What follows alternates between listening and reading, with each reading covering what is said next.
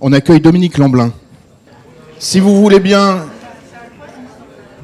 regagner les travées de cet amphi, on reçoit Dominique Lamblin grâce à Margot. Merci Margot. Je crois que ça mérite un applaudissement. Bravo Margot. Est-ce que c'est une bonne élève? Absolument. Alors, Grâce à Margot Vidrequin, ici présente, on reçoit ce soir Dominique Lamblin. bonsoir. Merci de venir. On va essayer, on va essayer d'être intéressant. Dominique, votre histoire est extraordinaire. Vous l'avez raconté dans ce livre qui est paru euh, chez Larousse il y a quelques mois. Mais je suis pas là pour le vendre, hein. je suis là pour vous parler des Rolling Stones. Absolument. Que vous avez connu dès 1964. Voilà, dès le Et début. donc, euh, Bon, je D'abord, vous une laisse question parler. simple. Est-ce qu'il y en a parmi vous, parmi vous qui ne connaissent pas les Rolling Stones? Bon, mon boulot va être plus simple. hein. Euh, je ne vais pas avoir trop, trop me fatiguer. J'ai pas mal de vidéos, j'ai pas vidéos à vous montrer, des petits extraits, mais qui illustrent bien euh, leur longue carrière. Bon, il y a quand même une chose qu'il faut.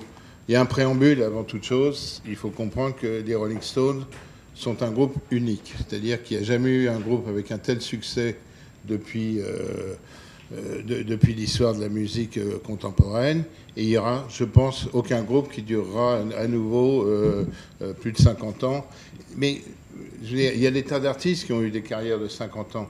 Mais il n'y a jamais, eu d'artistes qui ont eu une carrière de plus de 50 ans avec un succès constant. Euh, ils remplissaient les stades dans les années 60, ils remplissaient les, stades dans les années 70, 80. Bon, je ne vais pas vous, vous faire la, liste des, décennies, mais euh, même en- enfin, vous verrez, il y a des extraits de concerts de, de 2016 où, euh, où c'est vraiment euh, des, des salles sont absolument combles et, euh, c'est même c'est même un, mystère. On se demande comment qu'est-ce qui fait le succès des Rolling Stones. Et même eux se posent la question de temps en temps en disant mais why do people like the Rolling Stones so much? Pourquoi est-ce qu'on nous aime autant? Parce que euh, parce qu'effectivement ils n'ont pas eu euh, de gros tubes depuis euh, depuis au moins deux trois décennies, mais de temps en temps, il y a des miracles. Euh, L'album qu'ils ont fait, qu'ils ont enregistré en trois jours, alors que d'habitude, il leur fallait plutôt trois ou quatre mois pour enregistrer un disque. Là, ils ont enregistré un album de blues en trois jours, et euh, qui est sorti en octobre, je crois, ou novembre 2016, et qui s'est retrouvé numéro un, leur premier numéro un en 30 ans quand même. Donc, donc comme quoi, c'est vraiment... Euh, oui, je pense que le mot inouï est totalement approprié parce que euh, quand on cherche, on trouve des tas d'artistes qui ont duré aussi longtemps, mais euh, d'abord pas nécessairement avec la, même formation qu'au début, parce qu'il faut quand même pas oublier que dans les Rolling Stones, il y a encore trois, membres originaux du groupe. Bon, il y a le petit nouveau, Ronnie Wood, le guitariste. Ça fait quand même 40 ans qu'il est dans le groupe, puisqu'il est arrivé en...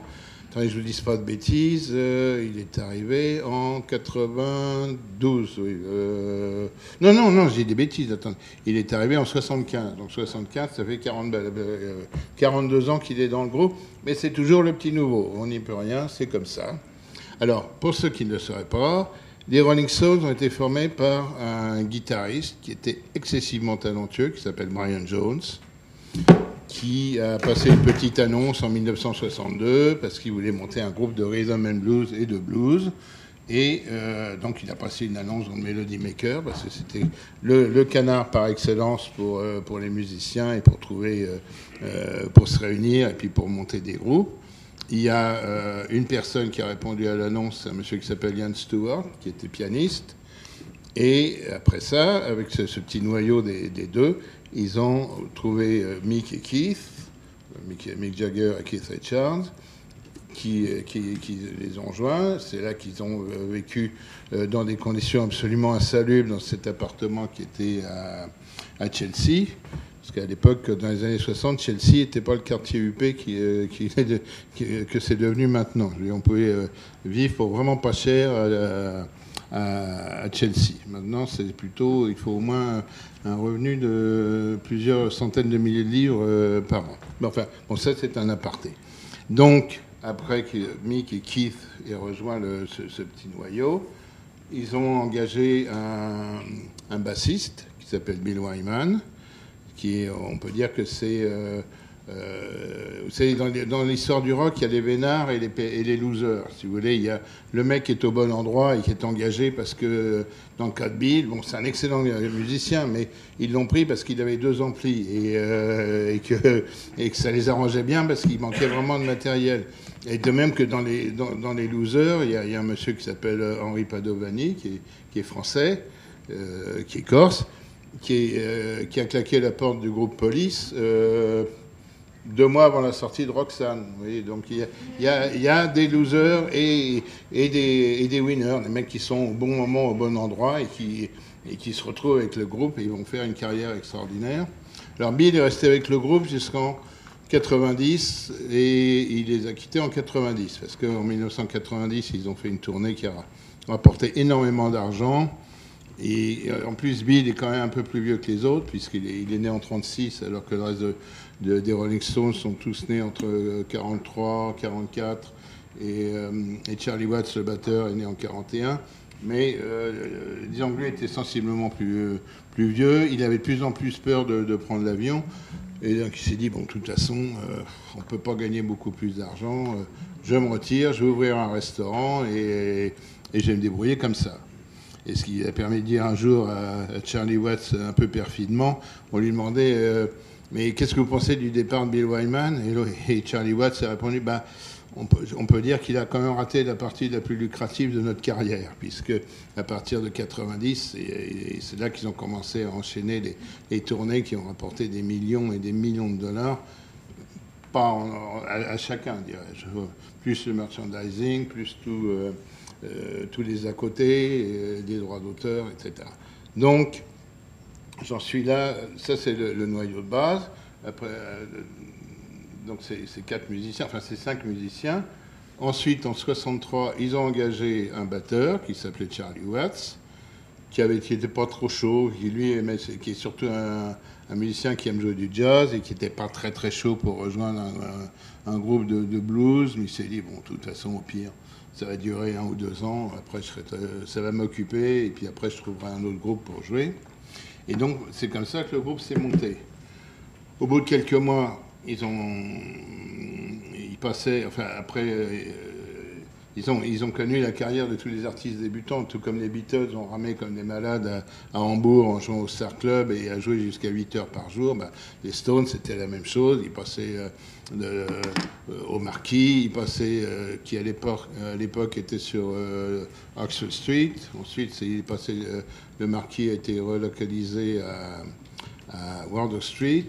Et donc, Charlie les, les, a rejoints et quand, ils ont été découverts, justement, en faisant toutes ces tournées de toutes ces petites boîtes, euh, ils ont été pris, ils ont été, euh, ils ont pris comme, ils ont été pris comme bah, par un manager qui s'appelle Andrew Lou Goldham, un monsieur très talentueux qui venait de travailler, qui travaillait avec les Beatles, qui était le publiciste des Beatles, et qui a dit c'est formidable, mais j'aime pas la tronche du pianiste, donc faut le virer ce qui n'était pas cool, vu que c'était quand même un des membres fondateurs.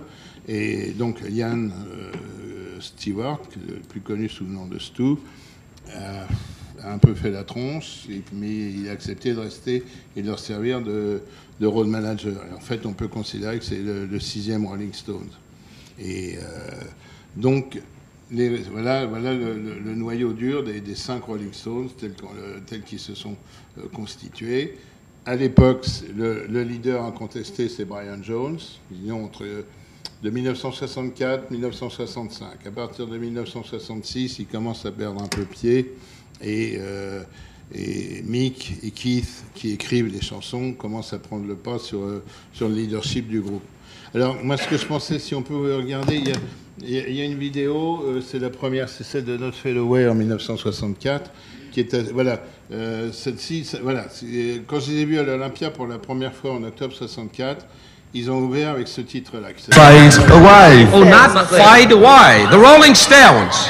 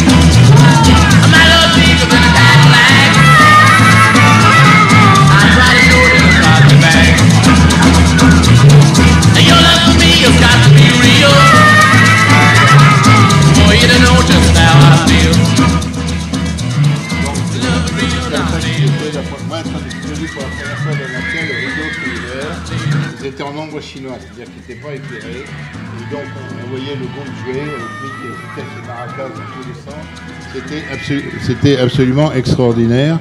Et ça n'avait rien à voir avec les Beatles. J'avais eu la chance de voir les Beatles euh, au mois de février 64, quand ils passaient à l'Olympia euh, avec Sylvie Vartan et Trini Lopez.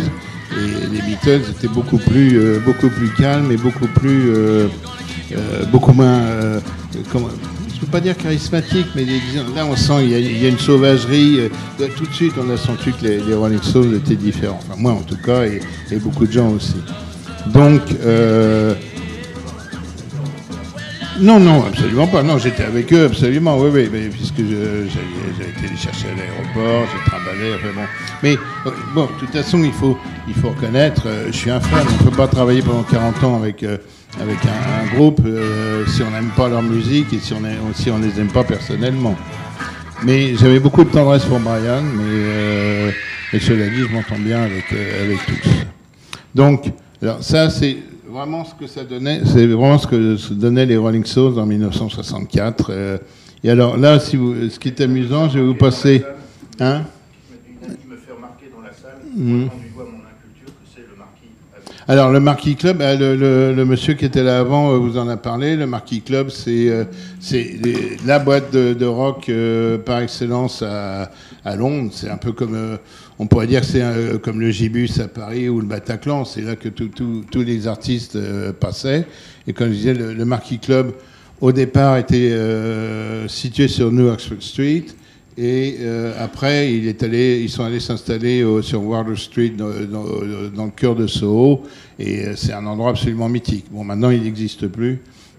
Mais euh, si j'ai bien suivi euh, le discours de mon prédécesseur, il semblerait qu'il y ait toujours euh, un pub au-dessus. Voilà. Mais euh, moi, j'ai des bons souvenirs du Marquis parce que, vu mon âge canonique, j'ai eu la chance de pouvoir aller voir des, groupes jouer au Marquis. Alors là, ce que je voudrais vous passer, alors, euh, puisqu'on est à, l'Institut français de la mode, c'est ça, euh, je voudrais euh, quand même souligner le fait que euh, les Rolling Stones ont un rapport assez particulier avec, euh, avec la mode, avec les vêtements. Là, ce que vous voyez, ce que vous, ce que vous venez de voir, c'est euh, Rolling- les Rolling Stones euh, première, euh, première période. C'est-à-dire, c'est des anti-Beatles, pas d'uniforme. Ils montent sur scène habillés comme ils s'étaient habillés dans, euh, dans leur chambre d'hôtel ou dans l'avion avant d'arriver. Et euh, il n'y a, Ce y a vraiment dites, aucun effort Ce vestimentaire. que vous dites dans le bouquin, c'est surprenant vu d'ici, c'est qu'ils ils, ils dénotent par leur manque de cravate. Absolument, oui, oui, En absolument. 1964. Et le fait que, et- et disons, le, Andrew Oldham, leur manager, a- vraiment son idée, c'est d'en faire les anti-Beatles. Le- Son grand slogan, c'était euh, Est-ce que vous laisseriez votre fille sortir avec un Rolling Stone? Euh, et, quand il faisait des photos, euh, à, cha- à chaque fois, euh, le mot d'ordre, c'était no smile, on sourit pas, on fait la tronche, parce qu'on on est des méchants, euh, alors qu'en fait, les Beatles comme les Stones étaient aussi des euh, les uns que les autres, hein, dire, sauf que Brian Epstein, le manager des Beatles, voulait qu'ils aient une image très proprette, toujours avec leur petit leur costume, avec les Mao, et, et, chercher à donner une image vraiment, ouais, c'est ça, clean, euh, alors que, euh, euh, d'ailleurs, ce qui est drôle, c'est qu'au début, avec les Rolling Stones, leur, manager a essayé aussi de leur foutre un uniforme. Et ça a duré deux mois parce que euh, au fil des, au fil des concerts, il y avait toujours un qui oubliait ah bah non j'ai pas ma veste, oh, j'ai gardé ça, ah bah non j'ai pas le pantalon. Et donc très vite, voilà ce que c'est. Vous avez vu ce que ça donne. Ils viennent habillés comme ils étaient euh, comme ils étaient habillés euh, dix minutes plus tôt. Alors là, ce que je voudrais vous passer, c'est un extrait de Not Fade Away euh, en 1994, c'est-à-dire 30 ans plus tard. Et là, vous allez voir que les efforts vestimentaires ont singulièrement changé.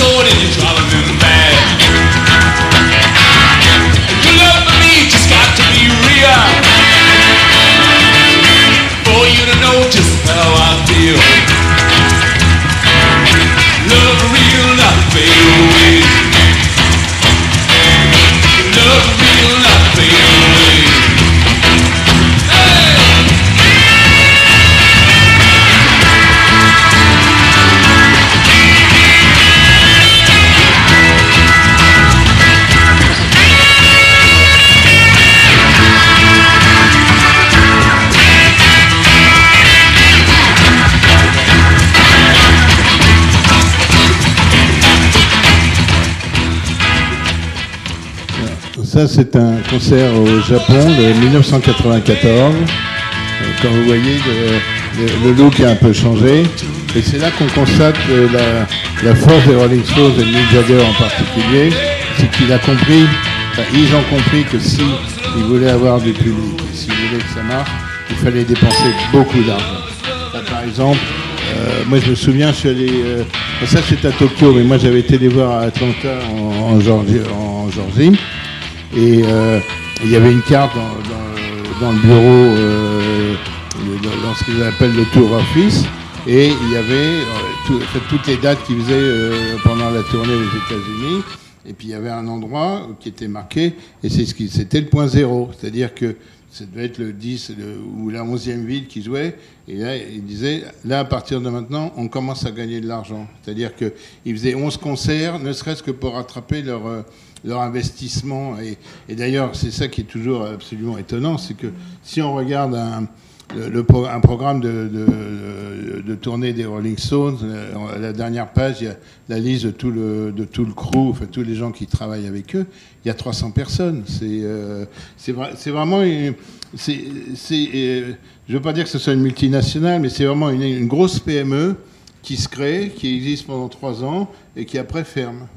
Et, euh, et puis, si, et, et puis euh, deux ou trois ans plus tard, si l'envie les prend, bah, ils recommencent et euh, ils recréent souvent. Parce qu'en plus, ils ont une grande qualité, c'est qu'ils sont très fidèles. Donc, ils reprennent toujours plus ou moins le, même personnel.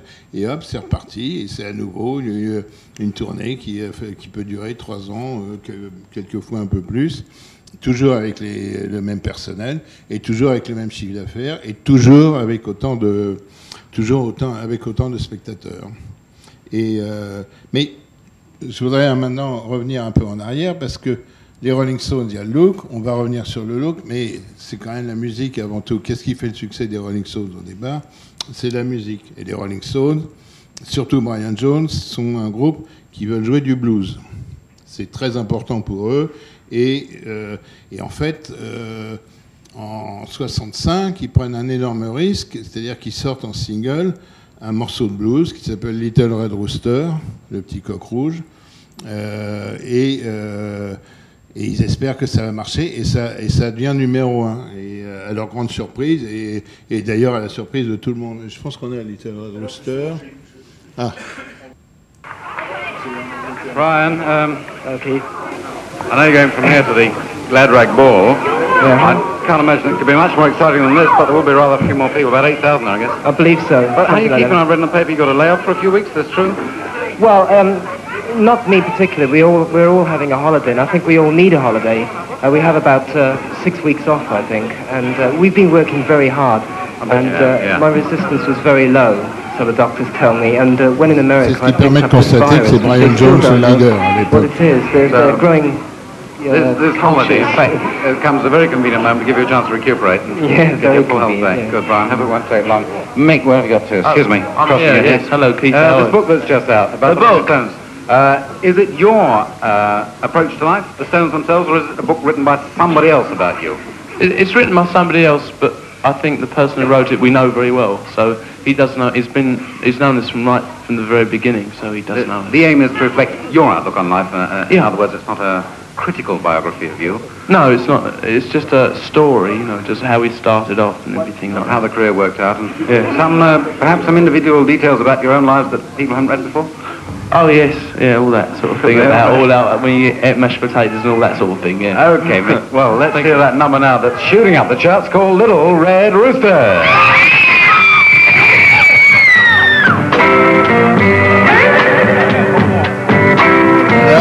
Joue de la guitare slide euh,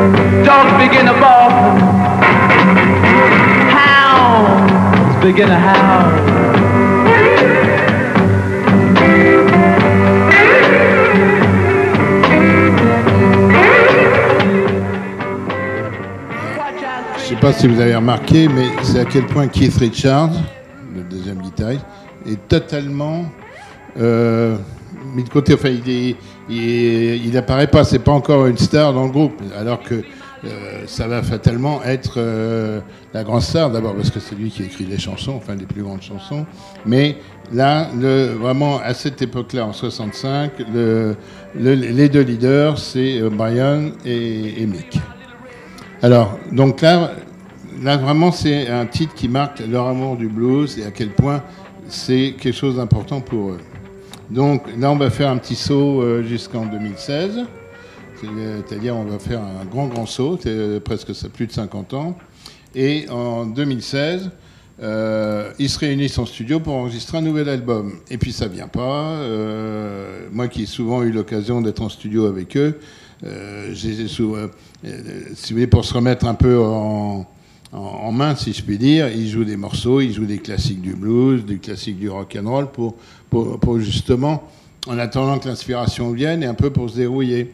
Et là, ce qui s'est passé en, en 2016, quand ils sont réunis pour faire un, un nouvel album, euh, ben, en attendant que l'inspiration vienne, ils se sont mis à jouer des, des morceaux de blues. Et, euh, et, puis, et puis ils ont commencé à prendre ça au sérieux. Euh, euh, parce qu'en plus, Keith Richards adore la manière dont Mick Jagger joue de l'harmonica, donc il poussait à jouer de l'harmonica.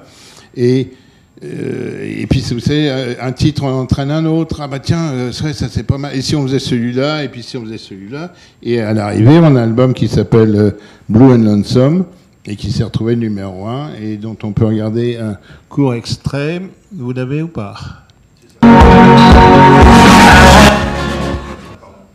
C'est pas grave, mais... Désolé, attendez, attendez. Ah oui, oui, ah bah oui, c'est ça, voilà. oui.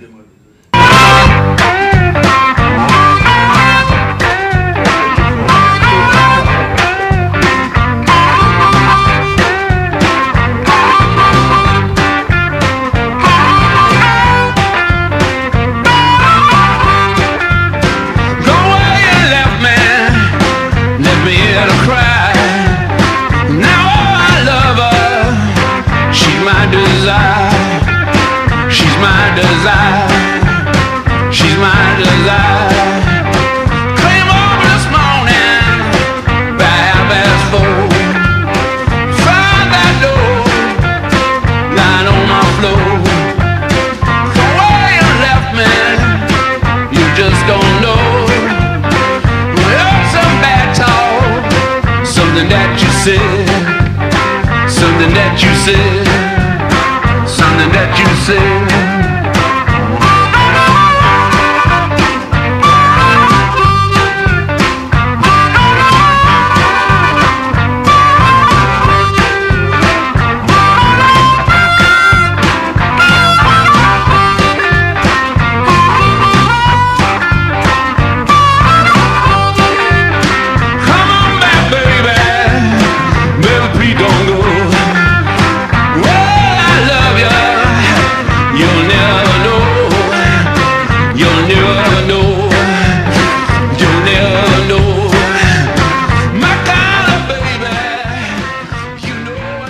Cas vous l'auriez pas remarqué, ils ont un peu vieilli entre, des, entre, les, entre 64 et maintenant.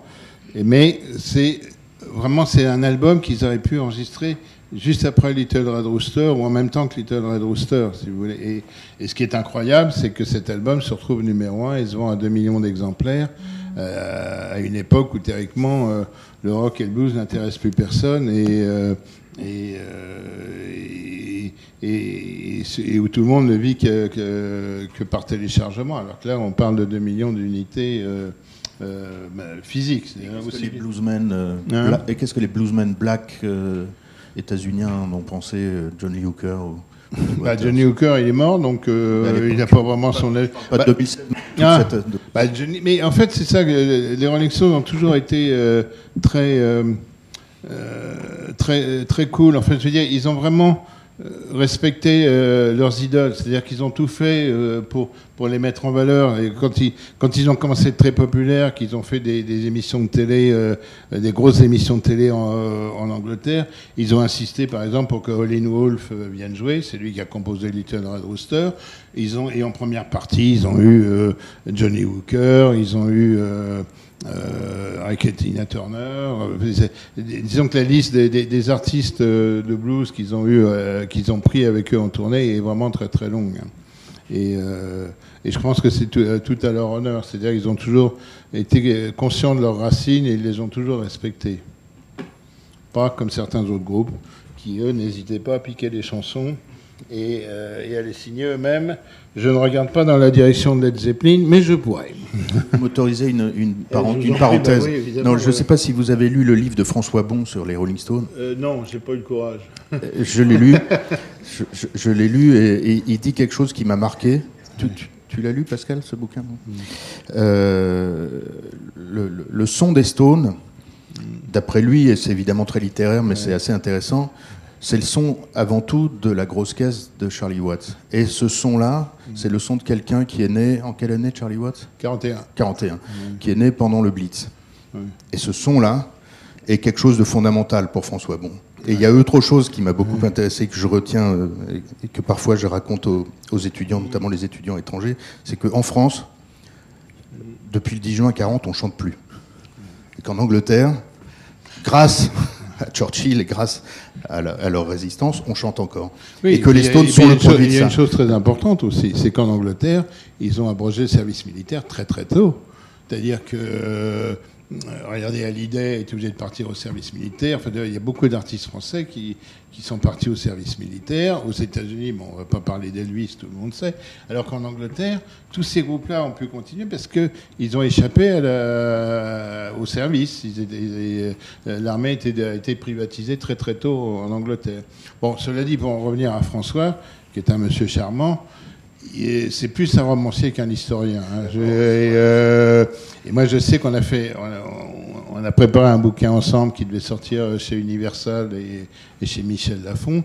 Et quand j'ai eu les textes de François, euh, j'étais un peu effondré parce qu'il y avait quand même beaucoup, beaucoup, beaucoup d'erreurs. Bon, cela dit, son bouquin marche très bien et, euh, et je suis pas là pour critiquer. Disons que, euh, bon, d'abord, il a, je crois qu'il a vu les Stones deux ou trois fois, pas plus, si vous voulez. Le livre commence par euh, une rencontre fortuite euh, dans une station-service. Oui, oui, je sais, oui, ça, c'est euh, totalement romancé, oui, voilà. absolument. ouais. non, parce que justement, ce, ce voyage dont il parle, j'y étais. Et, mais enfin, non, je suis pas allé jusqu'au Maroc, mais j'ai quand même passé toute la journée à Paris avec Marion Mick, avec Marion Keith et, et Anita Ballenberg et leur et leur sulfureux chauffeur Tom Killock. Bon, mais tout ça nous éloigne un peu. Alors, il y a aussi peut-être une chose euh, que vous ne réalisez pas, c'est à quel point les foules pouvaient être déchaînées euh, dans les années 60. Et d'ailleurs, ce qui a beaucoup surpris les, Stones, tout comme les Beatles, c'est-à-dire que dans les années 60, leur public, c'était surtout des jeunes filles qui hurlaient, c'est-à-dire qui s'entendaient pas jouer euh, de temps en temps. Euh, Brian s'amusait à jouer euh, Popeye le, le- le marin euh, au lieu de jouer le morceau normal, parce que de toute façon, ils s'entendaient pas et, les, et, personne n'entendait. Et quand ils sont arrivés en France, et, enfin quand ils sont arrivés sur le continent pour la première fois, ils ont été très surpris parce que il y avait beaucoup, la- le, le public était beaucoup plus masculin que, que féminin. Et, euh, et là, j'ai un petit extrait, je sais pas si on l'a, où, on voit, euh, je crois que c'est un concert en Allemagne où, euh, le public est absolument déchaîné, euh, ils détruisent tout. Et, d'ailleurs, on voit Brian qui est mort de rire, c'est celui qui s'appelle Riot, celui-là. Euh, sais pas si.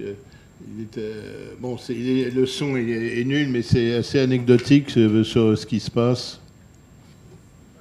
Mais c'est celui-là, oui.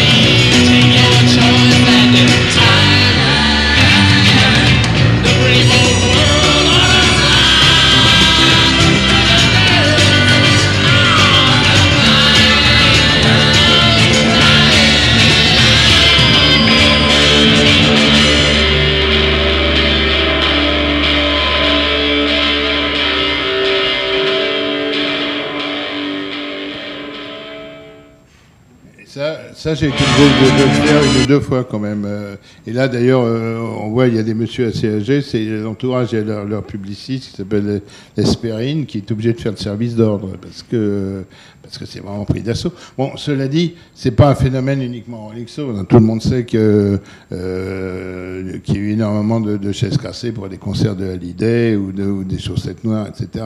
Mais disons que les années 60 étaient vraiment euh, euh, beaucoup plus, le, public était beaucoup plus déchaîné, et puis surtout les services d'ordre étaient étaient beaucoup moins bien organisés, si vous voulez. Donc, euh, donc voilà à peu près tout ce, qu'on peut dire sur les débuts des Rolling Stones et la, manière dont ils, ont créé le mythe et comment ils sont devenus populaires. Alors, ce qui les a vraiment fait exploser, c'est bien évidemment Satisfaction. Donc, euh, je vous en montrer deux extraits. Un, c'est une télé anglaise.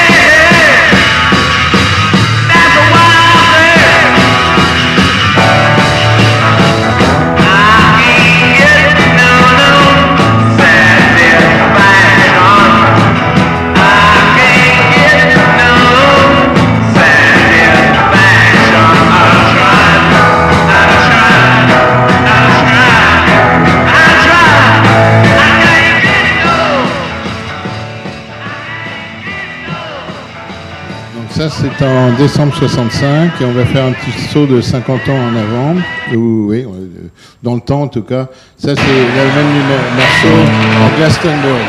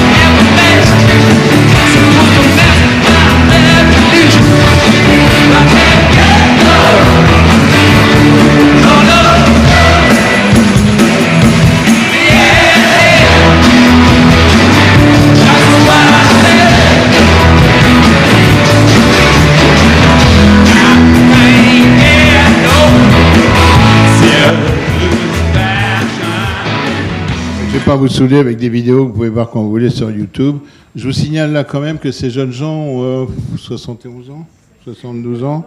Et alors, bon, moi je les soupçonne d'avoir fait un petit, euh, marché freudien, euh, euh, faustien avec, euh, le diable, parce que quand même aucun n'a grossi.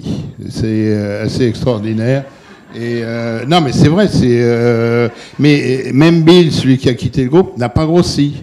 Alors que vous regardez tous les autres groupes, ils sont, euh, euh, je veux dire que ce soit les mecs de Pink Floyd, euh, que ce soit les, les, les mecs des Who. Bon, alors que Mick, il- à mon avis, il rentre toujours dans ses pantalons qu'il mettait quand il avait 20 balais. Hein. Une interview très, très Hein. Il y a une interview très sympa qu'il a donnée il n'y a pas longtemps à la télé française, en français, que tout le monde a peut-être vu. Enfin, vous l'avez Mhm. vu, non? Enfin, faut regarder ça. c'est- C'était sur TF1, je crois, il y a, Ouais, je pense, il y a trois mois, et il raconte ça. Regardez ça, c'est vraiment bien. Et il le dit en français en plus. Assez classe. Et donc, hein, vous aviez un autre. Oui, non, donc, alors, là, donc, on- euh, par exemple, sur ce, sur ce concert, euh, je pense que Mick va avoir changé au moins 7 ou 8 fois de tenue. C'est-à-dire que pratiquement toutes les deux, trois chansons, il vient avec, euh, avec une tenue différente, euh, soit synchrone avec le titre qu'ils vont faire. Par exemple, quand ils font euh, Sympathy for the Devil, il y a une espèce de, de, cap en peau de gorille qui est assez extraordinaire. Et, et de même que quand il, euh, quand, il sur la tournée Voodoo Lounge, il avait une tenue de, baron samedi euh, quand il faisait euh, Love is Strong. Enfin bon, justement, c'est là euh, que c'est intéressant de voir à quel point, sans avoir, au début, ils sont pas du tout influencés par la mode. Et à partir de 1970, ils sont très influencés par la mode. Ils la créent même quelquefois. Et quelquefois, ils sont même en avance sur la mode. Et ça, c'est pas. euh, je pense que c'est euh, l'influence des femmes, si vous voulez. C'est-à-dire que il y a euh, Marianne Faithfull qui, qui est la petite amie de Mick, qui est qui est une, euh, une jeune fille d'extrêmement bonne famille, euh, très cultivée et qui a un grand sens de l'esthétisme. Il y a Anita Pallenberg euh, qui arrive, qui est d'abord la petite amie de Brian Jones, qui quitte Brian Jones avec Keith Richards, qui a aussi une immense influence sur leur tenue vestimentaire et, sur leur look. Euh, D'ailleurs, en fait, euh, euh, on remarque Keith Richards avant qu'il qu'il sorte avec Anita Pallenberg et Keith Richards après qu'il sorte avec Anita Pallenberg. Voilà, vous voyez la beauté de cette, de cette femme qui était absolument extraordinaire. Mais malheureusement, les années ont été moins généreuses avec elle. Voilà, et ça, c'est Marianne. Et là, il y a d'autres photos d'Anita, etc.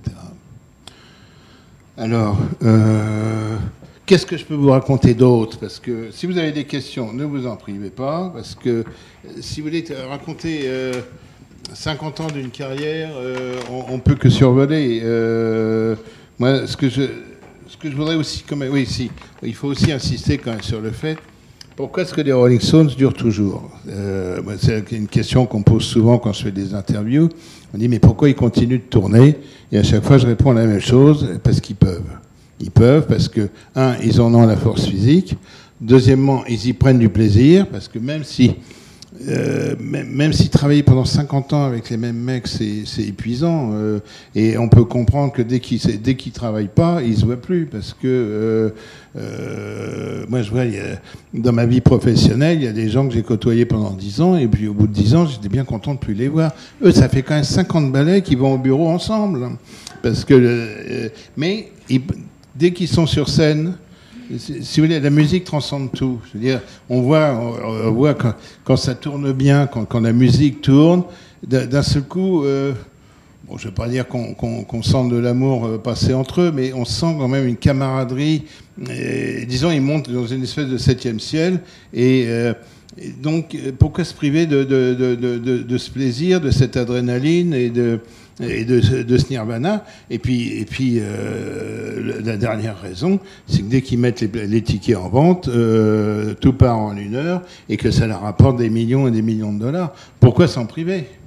Sans compter qu'en plus, c'est pas une vie très compliquée parce qu'ils bossent, euh, euh, ils bossent deux heures et demie, trois heures sur scène.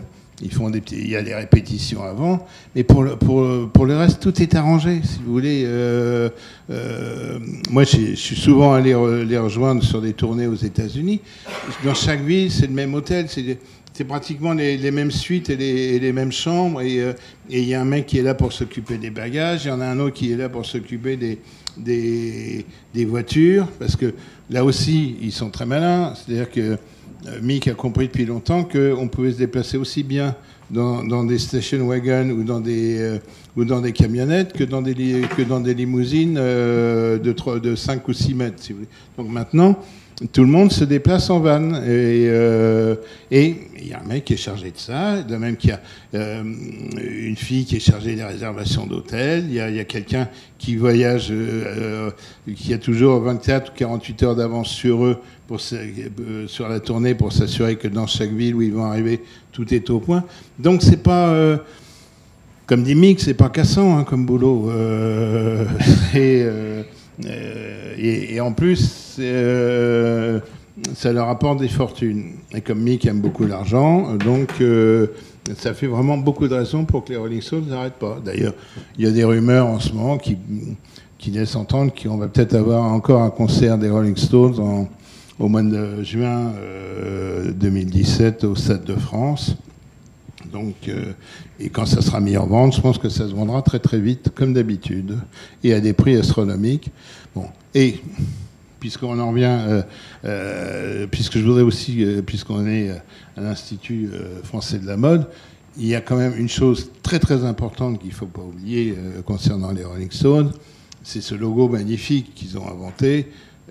J'en ai un là. euh, c'est un logo euh, qui a été créé. Bon, il est inspiré de, la déesse Kali, qui est une déesse qui a présenté ce, avec, euh, je crois, une demi-douzaine de langues rouges qui sortent. Et, oui, oui, et, et c'est une idée de Keith Richards qui a dit tiens, ça serait bien de s'inspirer de ce truc-là, etc.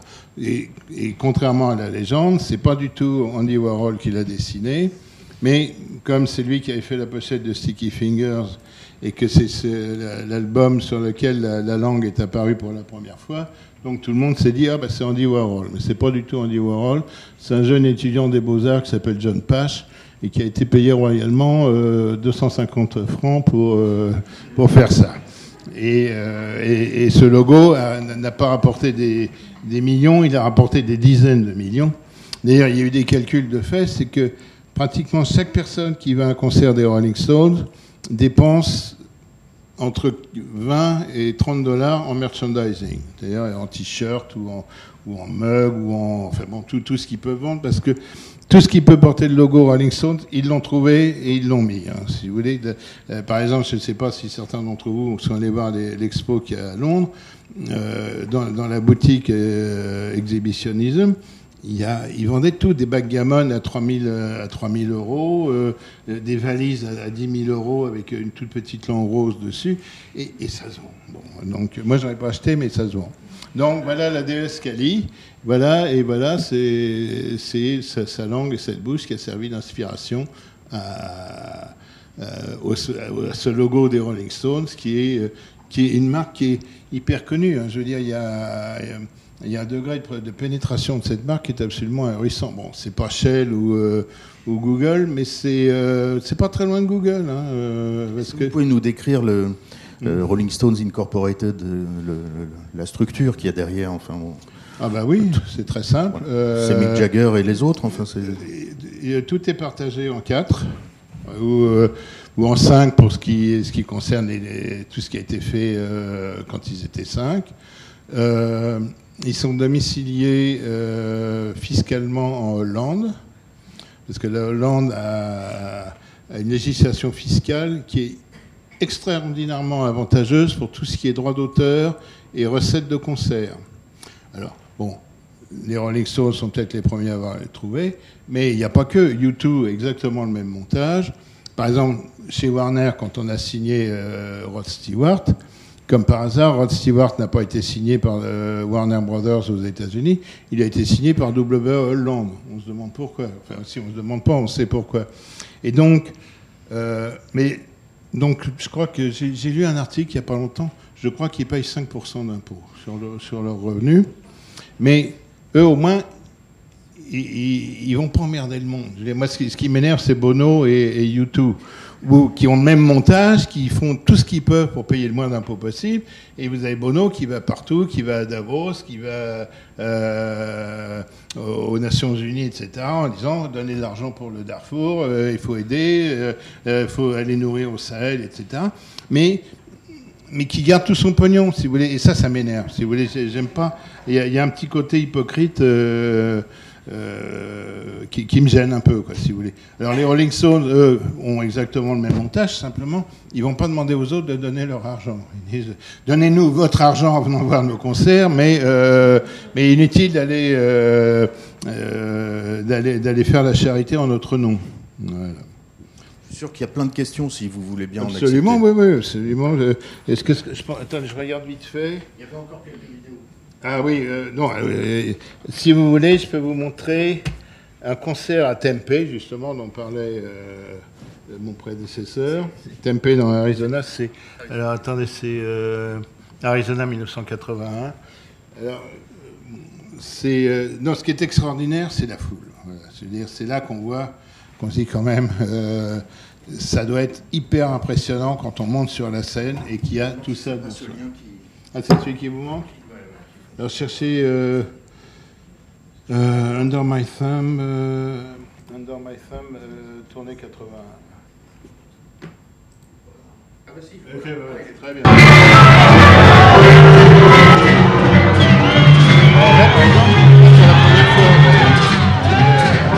C'est la tournée, mais ils sont pas vus avant le concert. Ils disent bonjour, salut, ça va Il y a 100 000 personnes dans le Oui,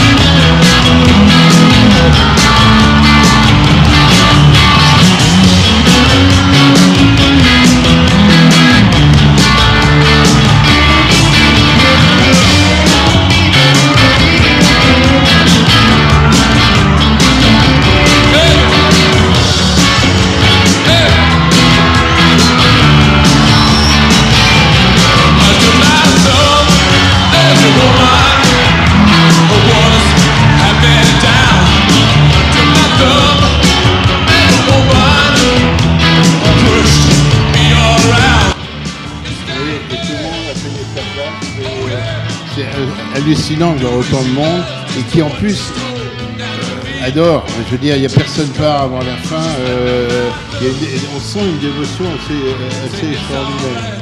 Et bon, ça c'est un concert de 1981, mais je pourrais vous montrer la même chose en 1990 ou en 1995 ou en, ou en 2010. C'est toujours la même chose. Et c'est ça ce phénomène extraordinaire, c'est cet qu'il pèse à toutes les générations. Quand je les ai vus la dernière fois au Stade de France en 2014, il y avait un gamin qui devait avoir 4-5 ans qui était sur les épaules de son père à côté de nous, dans, la foule. Et le môme, il chantait toutes les chansons, en yaourt bien évidemment, mais il connaissait tout, il connaissait toutes les chansons. Et, euh, ça, c'est vraiment. euh, je crois que c'est un phénomène unique, si vous voulez. Oui, bonjour. Vous l'avez peut-être dit, mais je n'ai pas entendu. Euh, quelle est l'origine du nom Rolling Stone? Alors non, je ne l'ai pas dit. Alors le nom Rolling Stone, c'est très simple. Euh, euh, au tout, alors tout début, Brian était en, ligne avec un, propriétaire de boîte de nuit et il cherchait un, job pour faire, comment dit, un gig pour qu'il puisse aller jouer, même s'il n'était pas trop payé. Et ils n'avaient pas encore décidé de nom. Et, et le type de la boîte, il dit, mais il s'appelle comment votre groupe? Et, euh, Les autres affolés, euh, je sais pas. Et sur le, juste devant eux, il y avait un disque de blues par un artiste qui s'appelle Muddy Waters, qui a enregistré une chanson qui s'appelle Rolling Stone Blues. Et Brian voit et dit, bah les Rolling Stones.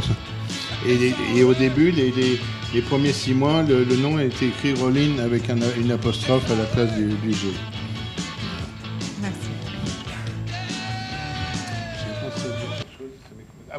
Alors, c'est quand même impressionnant de, voir ce- la force de Mick euh, sur, le public. Je crois que la seule fois où on l'a vraiment vu euh, mal en point, c'est euh, le, con- le- le concert euh, maudit euh, d'Altamont euh, en Californie en 1969, qui, où bêtement ils avaient confié la, la sécurité aux Hells Angels.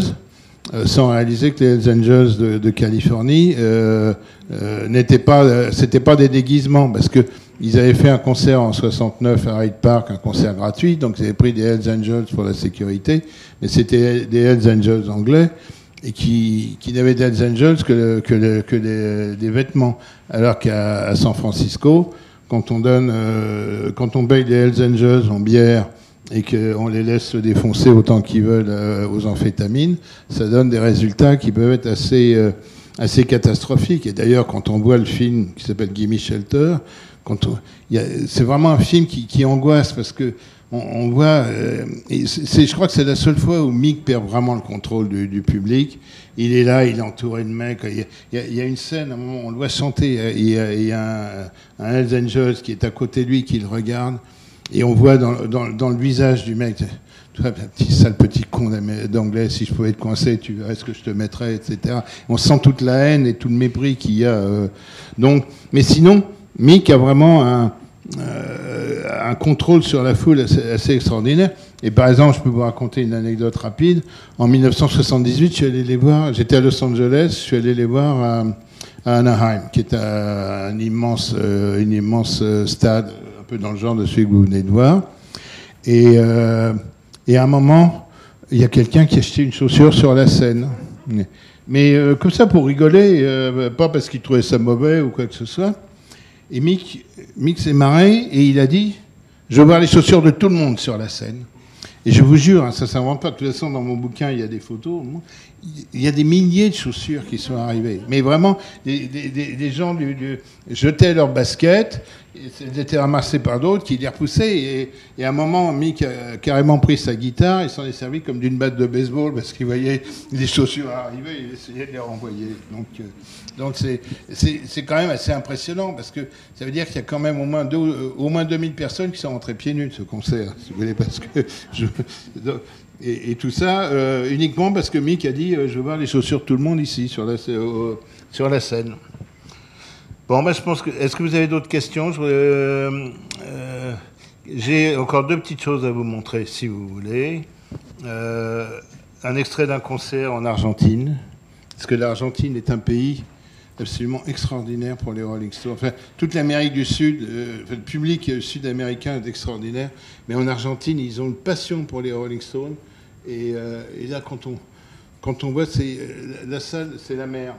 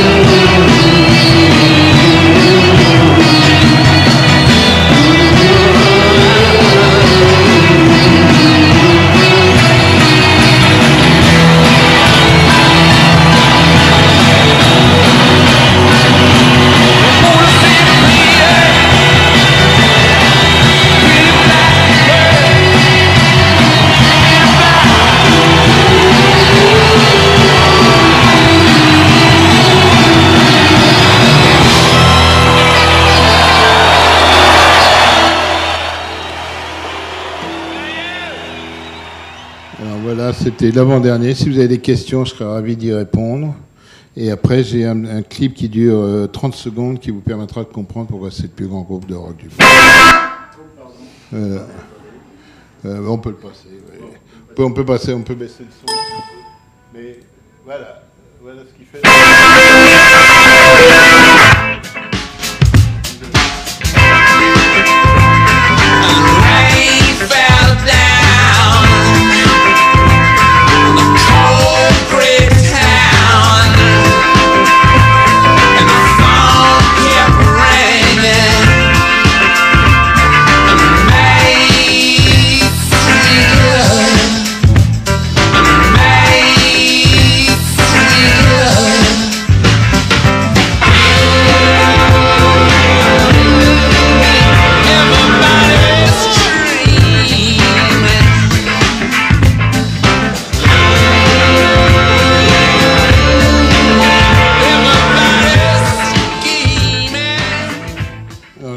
Quand même que ces joyeux septuagénaires ont quand même 72 ans sur cette vidéo, puisqu'elle a été tournée l'année dernière.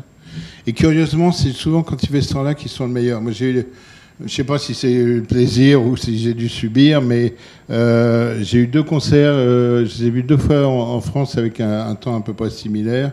En 90 au Parc des Princes et, euh, en 95 euh, au au champ de course de Longchamp où il y a eu un déluge absolument incroyable. Et ils jouent. Mais tout ça, c'est des trucs qu'ils ne peuvent faire que maintenant, parce que il y a, y a 20 ans, avant qu'ils inventent les, infrarouges et la transmission du son euh, par, euh, par, oui, par infrarouge, euh, euh, ils, pourraient, ils auraient jamais pu jouer, parce que dès qu'une guitare est branchée, et si- s'il pleut dessus, bah, il meurt. hein. C'est aussi con que ça. Et d'ailleurs, Keith a failli mourir, mais bon, beaucoup plus tôt, dans les années 60, où, parce que moi j'ai vu plusieurs fois de- dans ma vie des, des, des guitaristes sur scène qui d'un seul coup se mettent à hurler. On me dit tiens, euh, ah c'est un nouveau jeu de scène ou quoi que ce soit. Non, pas du tout. Ils se prend du 240 volts dans les mains. Et, euh, et souvent, heureusement, il y a un pote qui comprend et qui vient le ou débrancher ou l'éloigner du, du micro. Voilà. Voilà. Merci.